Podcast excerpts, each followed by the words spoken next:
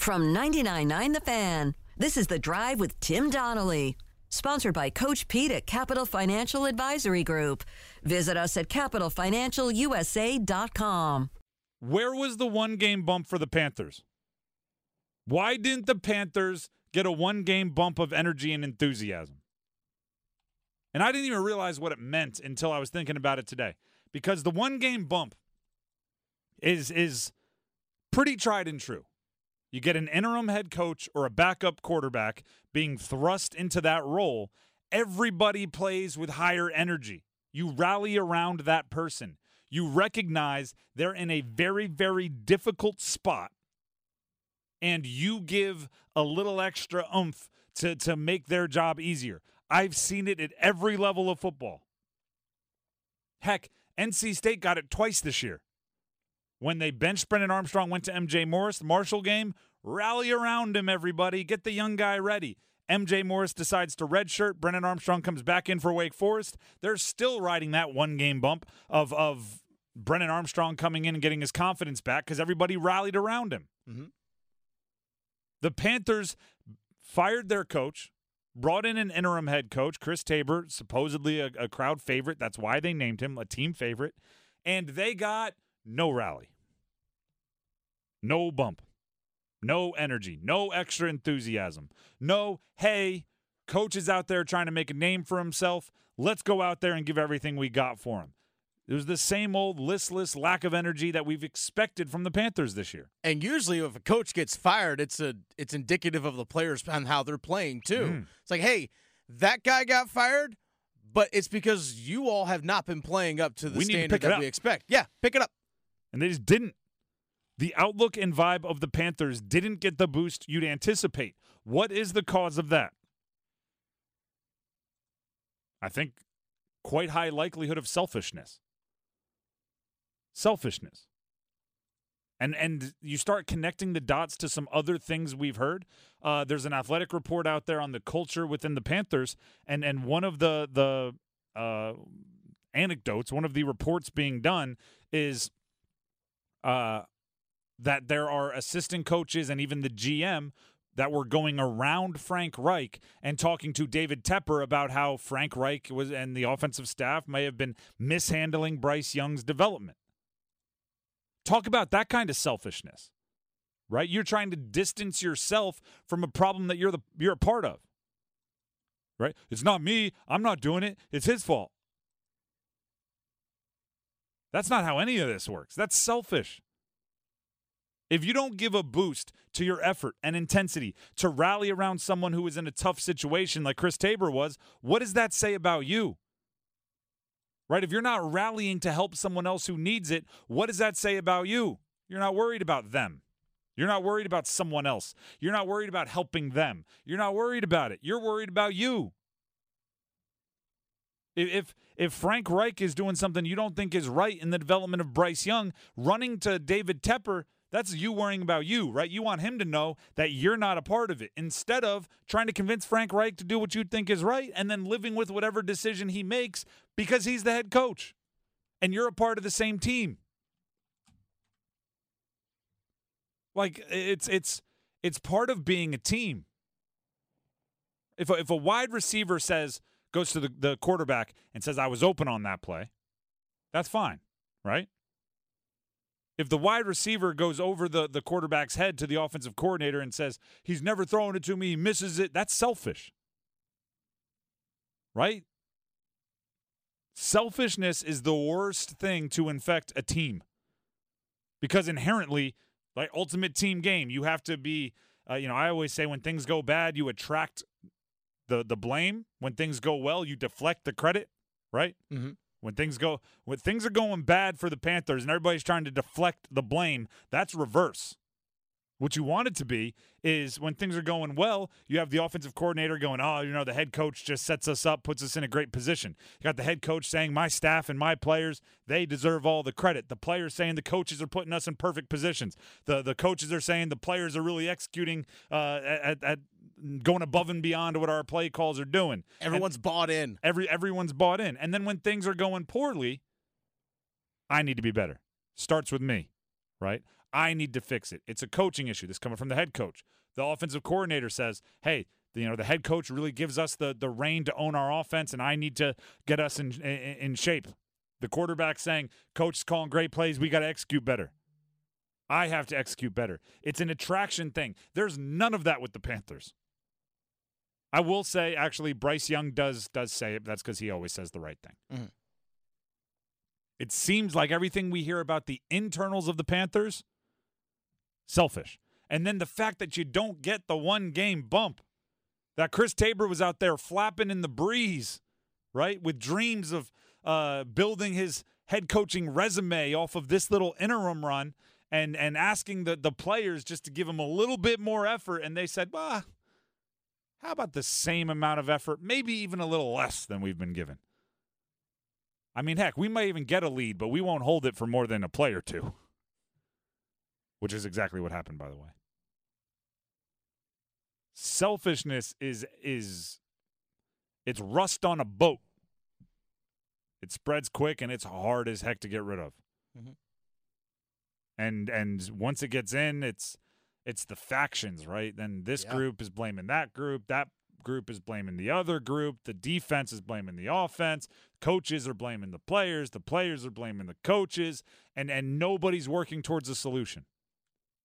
One of my favorite phrases. Be a solutions guy, not just a problems guy Mm-hmm. be a solutions person, not just a problems person. It, it's it's one of the best pieces of career advice I've ever been given.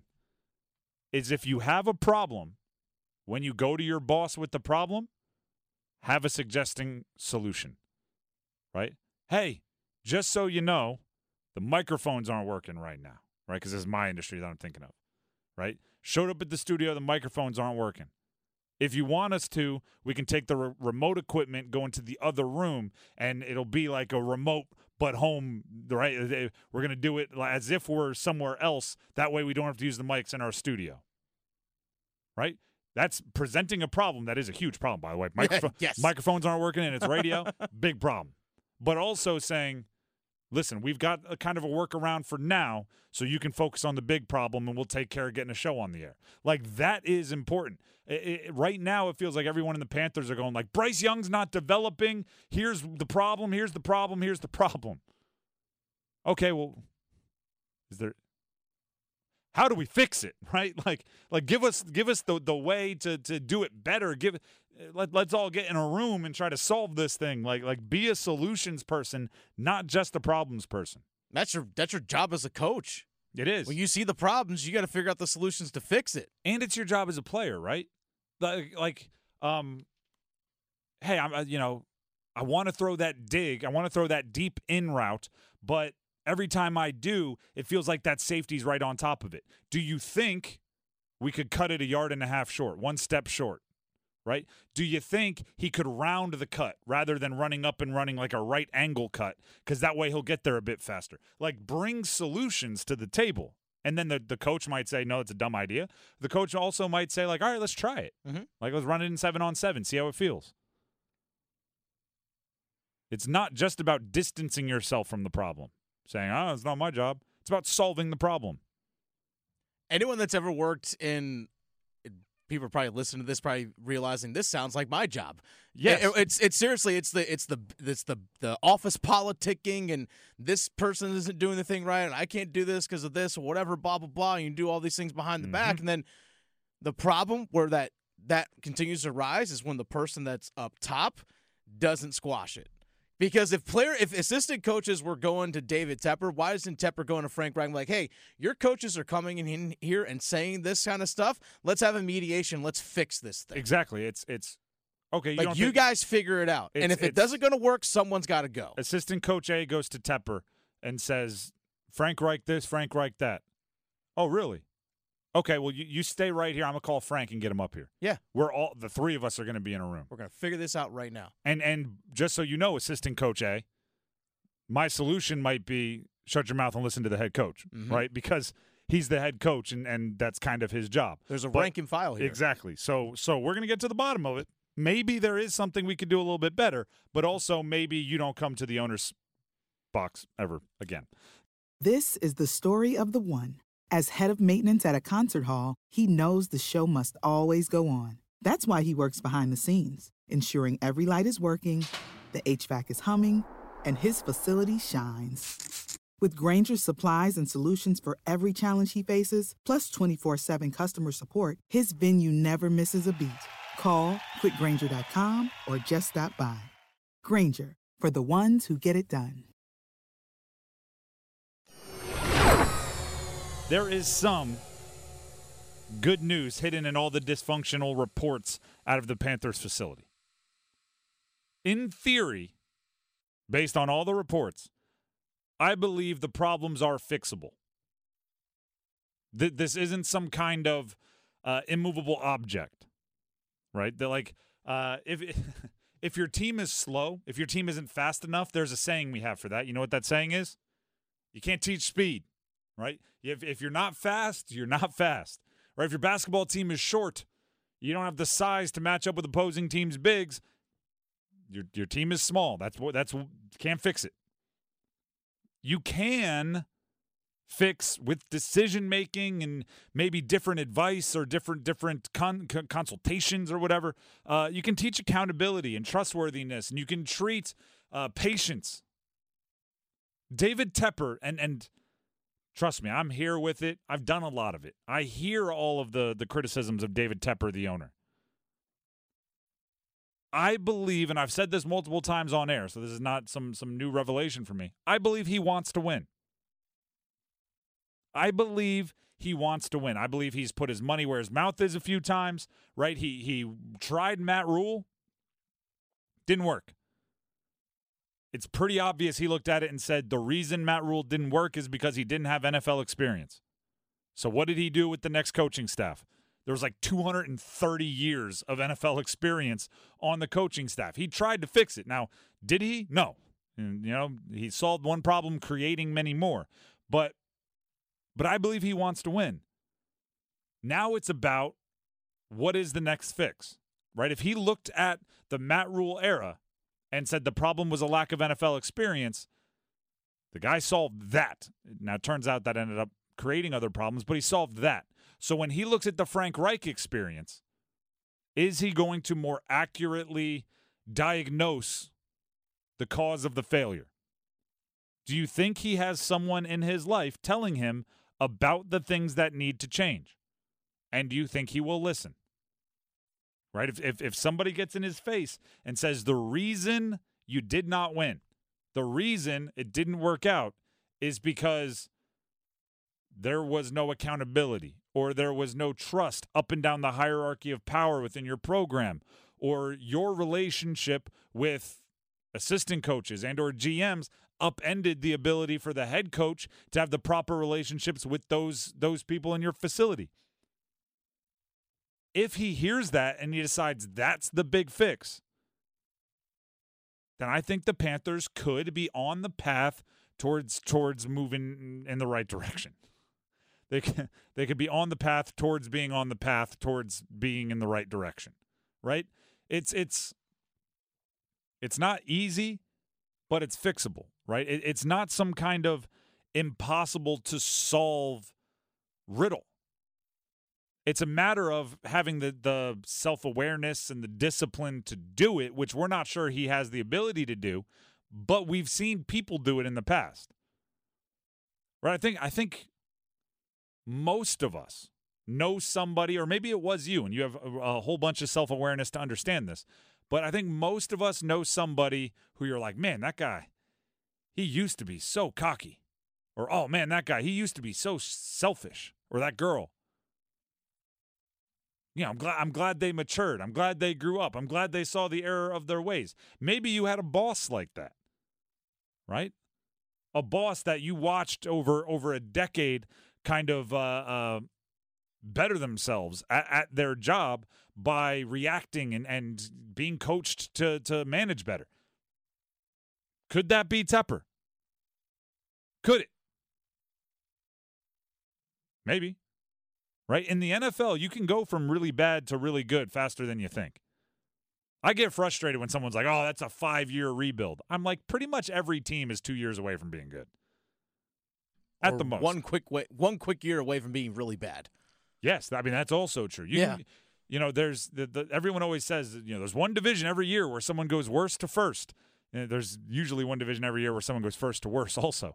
Uh, but but it's like you know look at the Texans. Think of where the Texans were two years ago. Were they in a worse spot than than the Panthers are right now? Probably.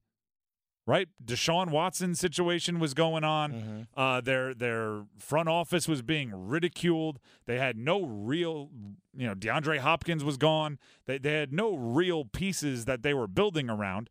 And now they have one of the most exciting quarterbacks in the league. They have two really stud young wide receivers. They have uh, an edge rusher that they're looking to build around, and they have a coach that they feel is is ready to make make the move in DeMeco Ryans. Mhm. That's two years, and they were from a worse spot than the Panthers are right now. They're a team that went. They're now their fourth head coach in four years. By the way, Like I like I said, they were yeah, a laughing stock. Even as recently as the draft, and I was part of this group, when they traded up to get Will Anderson and they gave up their first round pick for this upcoming year, I thought that was the dumbest move ever. I was like, you you just gave a top three pick away.